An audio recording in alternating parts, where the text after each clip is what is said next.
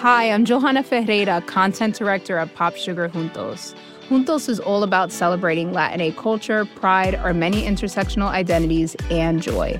Thanks to support from Prime, there's so much to get into over at Juntos this month. From conversations with the Latina minds behind our favorite new movies and resurrected TV shows, to thoughtful celebrity commentary and exclusive interviews with some of the biggest Latin music artists today.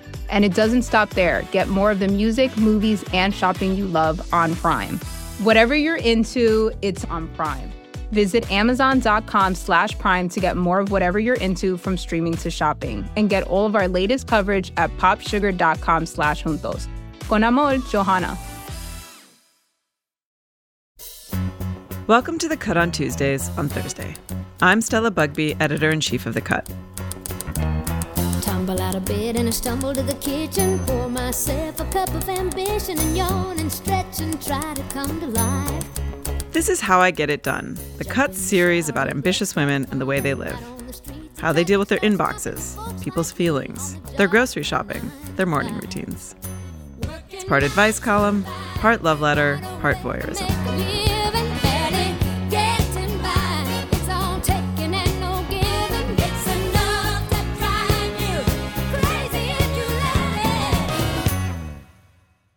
This week, I spoke with Yasmeen Hassan, the Global Executive Director for Equality Now, an international nonprofit that works to change laws in countries that legitimize sexual inequality and to create laws that promote equality where none exist. They've successfully pushed governments to protect women from sexual exploitation, harmful cultural practices like genital mutilation, and sexual violence. Prior to heading Equality Now, Yasmeen was a corporate lawyer and advised the United Nations, all while being a single mom. I started our conversation by asking Yasmeen about the first time she realized women were not seen as equal to men. I was born here in Boston, but I grew up in Pakistan. My parents are both from Pakistan. My dad was in law school when I was born. And from this time I was a little girl, the different treatment of men and women really rankled me, just in the family, even how boys were treated differently from girls, girls weren't given opportunities. Is there an example that you remember, like maybe in your Oh, family? All the time. I mean, um, well, I was a girl. When I was uh, two and a half, my mother was pregnant with the second baby, right? And I used to talk to my grandmother, and my grandmother would be like, This one better be a boy. And I was like, But why? Why? I mean, that was a question I asked, and everybody just assumed they have the answer. But there was a big preference for boys and it always bothered me and then when i was 10 years old we had uh, the first uh, a military dictator came in in pakistan and he islamicized all our laws and that's really the first time i saw as a young girl all the women take to the streets because they were suddenly given half the legal status of men and I was like, well, how is this possible? How is it that suddenly you wake up a person and at the end of the day you're half a person? And I was like, I, from that time, I really wanted to work on women and girls. And I ended up coming here to the United States for college, which was a struggle because my grandmother, my father's mother told my father that if you send her abroad, there'll be no man will marry her. How are we going to get a man to take her, right? So the compromise was go to a women's college. and were the women in your family educated and worked and Yes, they were Same all as men? educated. So that's one thing with my, you know, my mother's a lawyer. My father's sisters all got educated. They had BAs, some of them MAs and all that. Nobody worked. And this is one of the things you see across the Middle East region, right? Women have outranked men at every level of education, from primary to postgraduate. But it has not led to, when people are saying education is the big driver of change, it is really just one drop in the ocean that you need to make work. And because none of that education has translated into political power or economic power or even freedom from your family. So there's a lot more work to be done. and you have a background as a lawyer, right? Yes, yes. I was trained actually as a corporate lawyer here. So I worked at a corporate law firm for the first eight years of my, you know, professional life. So what made you take the leap from corporate law to advocacy law? I realized that I've spent eight years of my life. I've been. It's not that I that I didn't enjoy it. It was fine, but this is not what I wanted to do. And I had to do a big think of like, if I go down this path, I'm committing myself to something that doesn't give me joy. And that's when I had to think about what is it that gives me joy. Then um, suddenly I, they were doing talks of partnership, and I was like, I, this is not what I was put on earth to do, really. And at that same time, the Taliban fell in Afghanistan, and I got a call from the UN because I had worked on Islamic law and women's rights, and I had written a lot about it. And they said, We heard you're an expert, and would you come and work on the reconstruction of laws in Afghanistan? So I'd never thought of that. I'd never thought of going and working at the UN at all. But I was like, Why not? You know? Wow. So, what's something that you advised them to make happen when you? You know what? uh, And I don't think we did that well enough because, as you can see from from that time to now, Afghanistan is. Um, not a success, to put it mildly. And I think one of the things we got wrong is everybody, all the internationals rushed into Afghanistan thinking, and, and people divided it up. So the Italians were doing law reform, the US was doing military, the British was doing police and all that. But the local people were not that involved right? And for women's rights, you know, women had been decimated and there had been no education, so people weren't even literate. But they were doing women's rights from UN agencies and not talking to the women on the ground who were the beneficiaries. And I don't think that ever works. You have to talk to the women who are going to be affected because they are the drivers of change. If they're the beneficiaries of change, they have to also be the drivers of change. That's what makes it sustainable. So, a lot of what you do is focused on changing laws, which is maybe a more difficult or tedious aspect of advocacy. Um, what inspires you to keep going with that? I think it's really important. I, it, what inspires me, law change, legal change is long and it's hard, but the law really is what your government thinks of you, right? Whatever is said. Society can be any which way. If you go and seek help from your government and they say, oh, sorry, there's no, you know, compensation for you or there's no recourse, then you're kind of done for. So I think that equality in the law and having the right laws for what you need as women is an essential first step to gender equality. So that's why it's hard work, but we are committed to doing it one step at a time. How many hours a day are you working on this? Oh my God, you don't even need to know. Nobody needs to know that. I was like, you know, it's it keeps me up at night, and we also have offices all over the world, so the email keeps b- blinging. You know, today we just got this horrific case about, and it's U.S. and Kenya. We had an American citizen, and this is the f- first I heard about it, like at six o'clock this morning when I woke up, I had this email. There's a guy from the US who went to Kenya, opened an orphanage.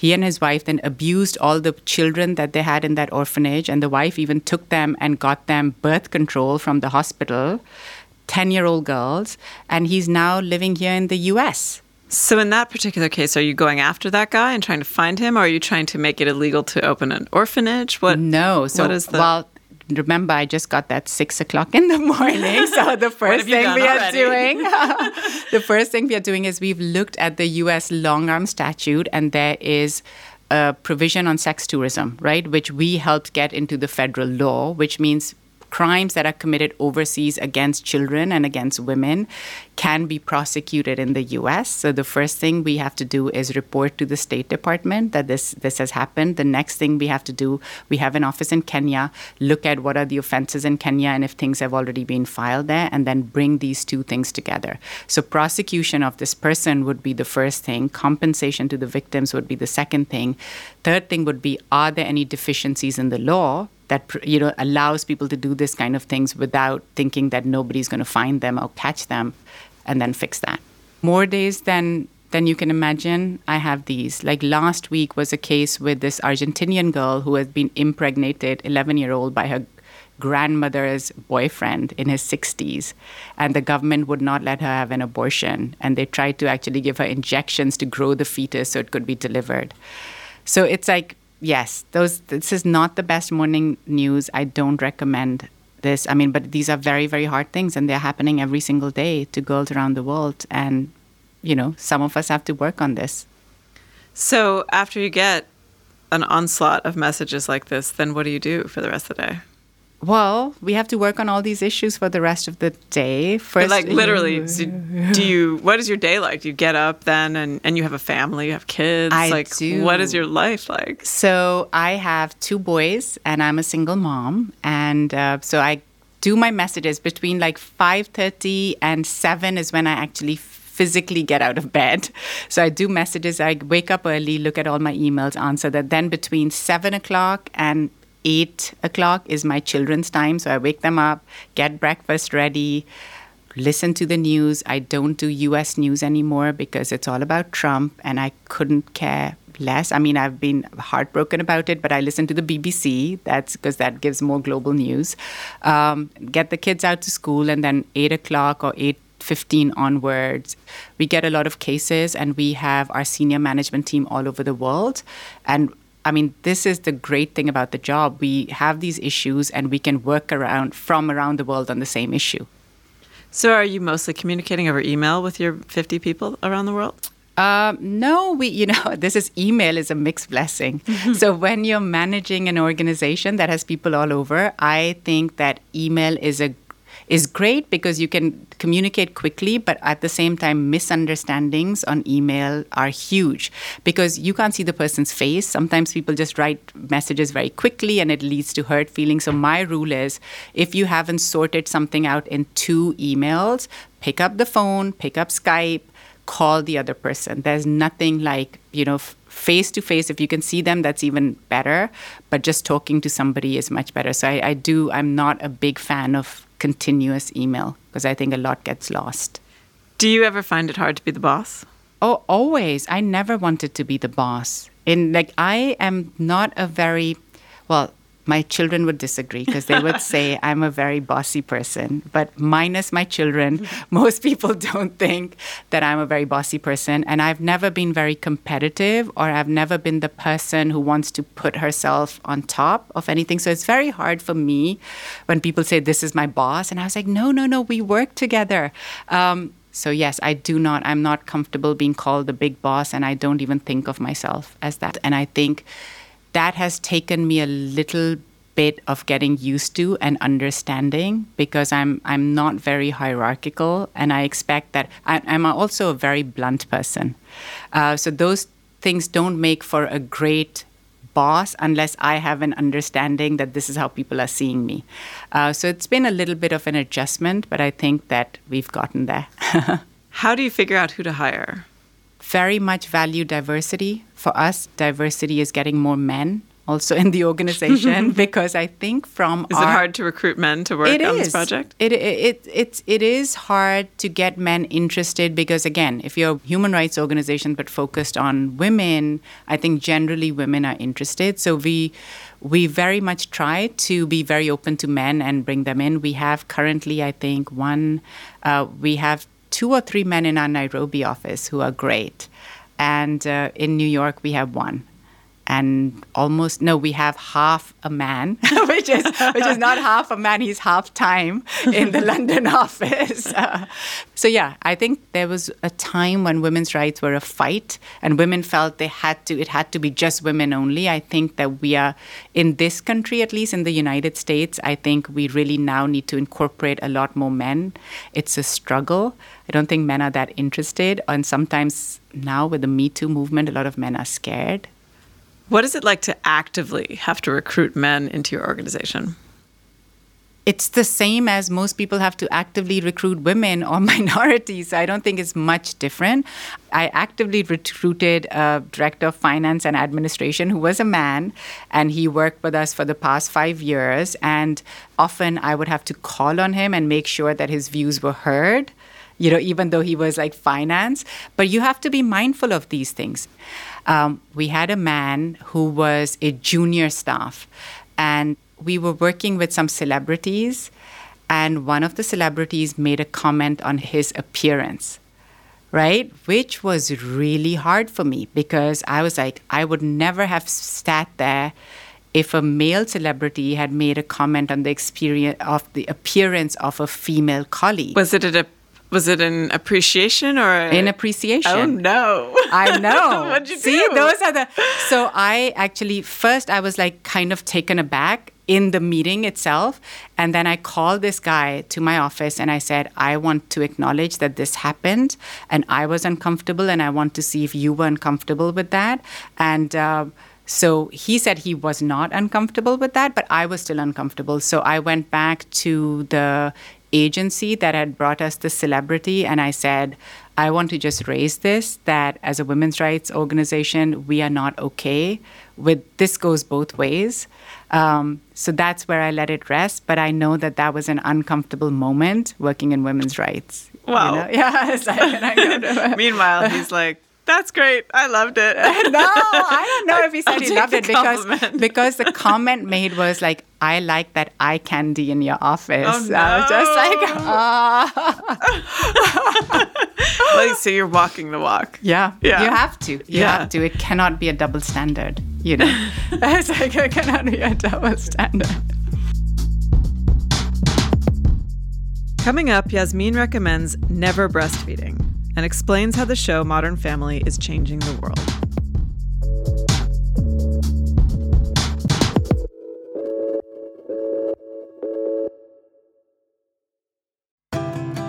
Embracing nature is more than just going for a walk now and then. It's reconnecting with the elements. It's harnessing the power of natural ingredients. It's putting the earth first. For over 50 years, Nature's Sunshine has been sharing the healing power of nature as they work towards a healthier planet.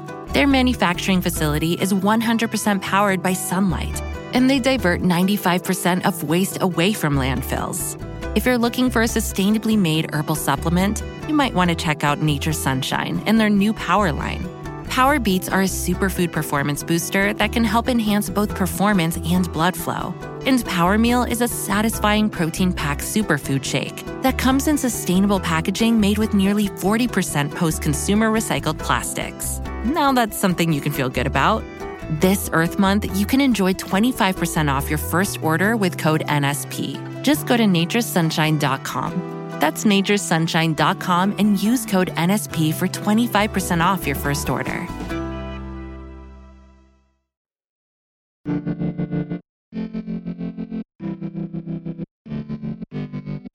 Welcome back to the Cut on Tuesdays on Thursdays.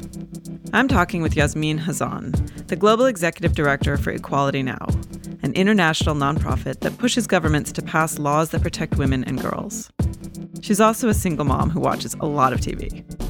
I asked her about how all this fits together. You work all day. What happens in the evening? What do you do? Well, I, I hang out with my kids and I really try to keep it. I have two boys and uh, they're 14 and 18 and they have different interests. A lot the older one is more of an activist, so he is interested in not gender equality, but he's all race act. You know, my kids are biracial. Their father, I'm from Pakistan, their father's from Ghana. And I find myself in this interesting situation of raising two African American boys not being African or American, you know, really American. Well, I am an American. Um, and so that's quite interesting. So I spend a lot of time with them and a lot of energy on their pursuits and what matters to them. And I travel a lot with them. And so we do a lot of fun things together. Hopefully, I hope they agree if they're listening to this. I, they will be It'd like, be a "No." miracle if they're listening to No, this. if they, are, yeah, yeah, yeah. But I, I might make them listen to Yeah. this. And it's like, no, so so I do spend time with kids. I try to spend time with friends, and I, interestingly enough, I try to watch a lot of TV. What kind? Um, you know what? Because, uh, well, all kinds. Uh, a lot of stuff that, because I do believe a while ago when we started, it was all about changing laws. I think as activism has changed, I think media has changed so much. And I'll give you an example of this. Um, when I was growing up, we had one TV station in Pakistan, right? It used to go from six o'clock in the evening till like ten thirty or eleven o'clock, and it was state-run. And we had one English show which used to be like CHiPs or Starsky and Hutch or Little House in the Prairie. Sometimes Cosby Show was there. You know, all these kind of shows. Love Boat? No, Too too much. Love Boat is too much. Too naughty. The love. we would never have sex in the city, I don't think. It's like, yeah. These shows, which were about half an hour to one hour a day, really gave you a different window into into life. Now you go anywhere in the world, everybody has satellite dishes and they're getting 500 channels, even in like little villages everywhere, right? A lot of people are listening to content from Hollywood and also from Bollywood. Those are the biggest producers, and they are influencing how people are viewing relationship, life, and all that. And I was like, if we are not in there, I think legal change is seriously important. But social change is legal change does play a part in social change, but media plays a huge part in social change. And I know that things like Modern Family have a huge impact. A while ago, I was in a four five years ago. I was in. I went to Pakistan and I was eh, in a debate competition, and the issue that kids were debating was gay marriage, and I was like, Pakistan is a country where out of marriage sex is illegal. So you're talking about you know gay marriage. And kids who were arguing couldn't figure out stuff to say against on the on the con side. They couldn't figure it out. And then when i polled them afterwards i was very interested. It was they had all been watching will and grace and modern family right? I think humor has a big role to play in how you get people who are unsuspecting who are watching something for entertainment their views get changed in the world A little bit back to your life. Yes. So you mentioned that um, even though education goes up, it doesn't necessarily guarantee that changes will happen for women around the world. Um, in your own family, in your own life, how, what did you observe about the women who were highly educated but didn't work?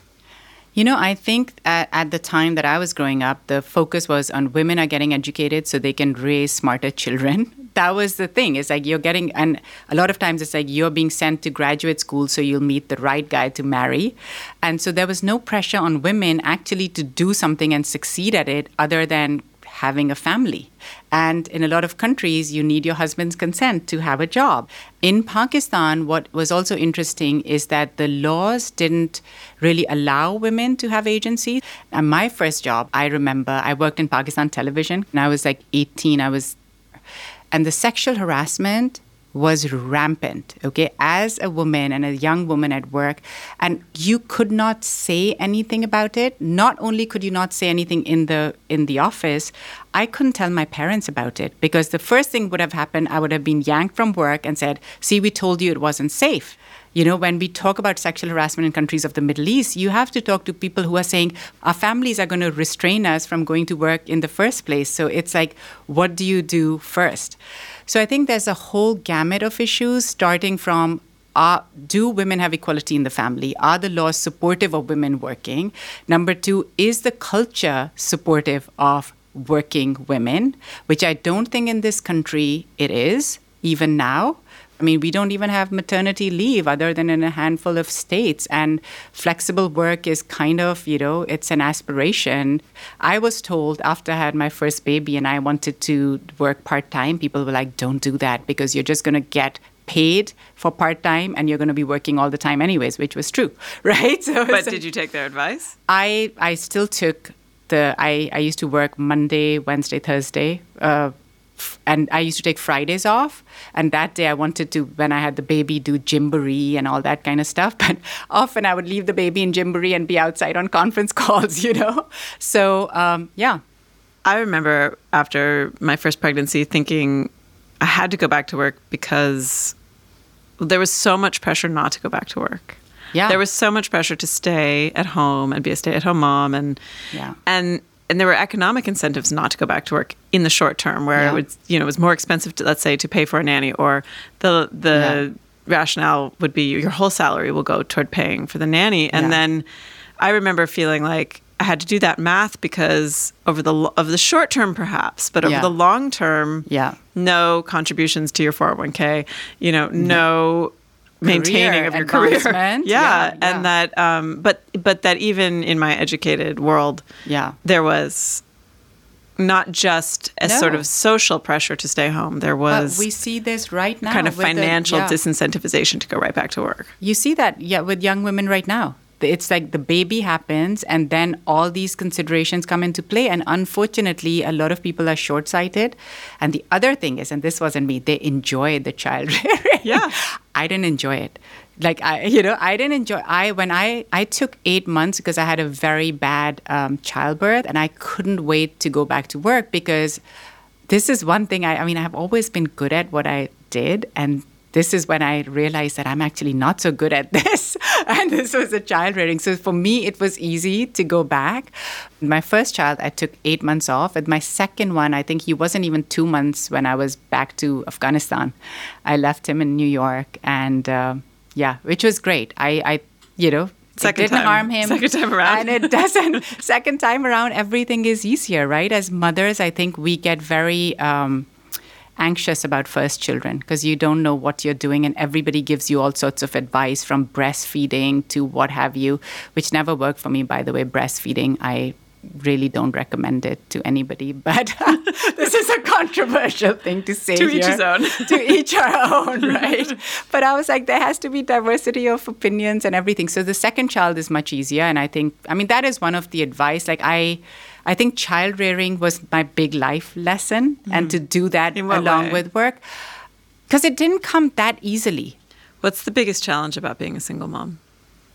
Um, well, it's you get to make a lot of decisions on your own, which would be nice to have somebody to talk things through. I think a lot of time when children are adolescents, they're going through a lot of stuff, and as adolescent boys, that might not be my experience, and I just have to look at my judgment and it's not that you have always somebody else to bounce that off. So i think that's hard but you know my kids are great and i you know we figure it out. We i think we give each other leeway they go through things i mean i was never raised as a minority anywhere i mean i am now a minority in the us but when i grew up I grew up as the majority population. I'm Punjabi, and we are the dominant ethnic group in Pakistan. And I think there is a confidence that comes with that, and there's a lot of things that you take for granted. So now I'm raising sons who are minority. They are mixed race, plus they're minority, and uh, it is it is a very different experience. And a lot of stuff that I took for granted growing up, I have to make sure I boost up for them, and confidence being one of the main things. How often do you guys talk about this stuff? We don't, I think they talk a lot among their friends. I noticed with my older son, who suddenly around middle school started hanging out mainly with black kids and i was like oh that's interesting. Like you know we we we never saw race as an issue or anything but i think when your identity is being formed those are the children he he gravitated towards. And then he became very political from that age on activism on race and on religion. He told me he was the only muslim in his school uh, which was also very uncomfortable for him. So seeing you know growing up through their eyes is is a very different experience for me it's a learning experience Thank you for this. I feel like I learned so much just sitting here talking to you. oh no it was wonderful to be here and thank you for inviting me always happy to come Working nine to five. What a way to make a living. That's it for this week's show. We'll see you next Tuesday. This episode was produced by Chris Neary and was edited by Lynn Levy, with mixing by Sam Bair. Our theme song is 9 to 5 by the one and only Dolly Parton.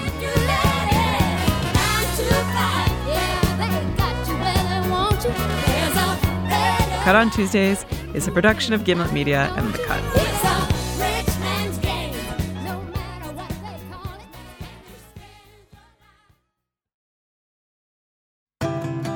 it. Celebrate Earth Month this April by harnessing the power of Mother Nature with Nature's Sunshine's new power line. From Power Greens with over 200 plant based nutrients to support gut health and foundational nutrition, to Power Beats that can improve performance and blood flow.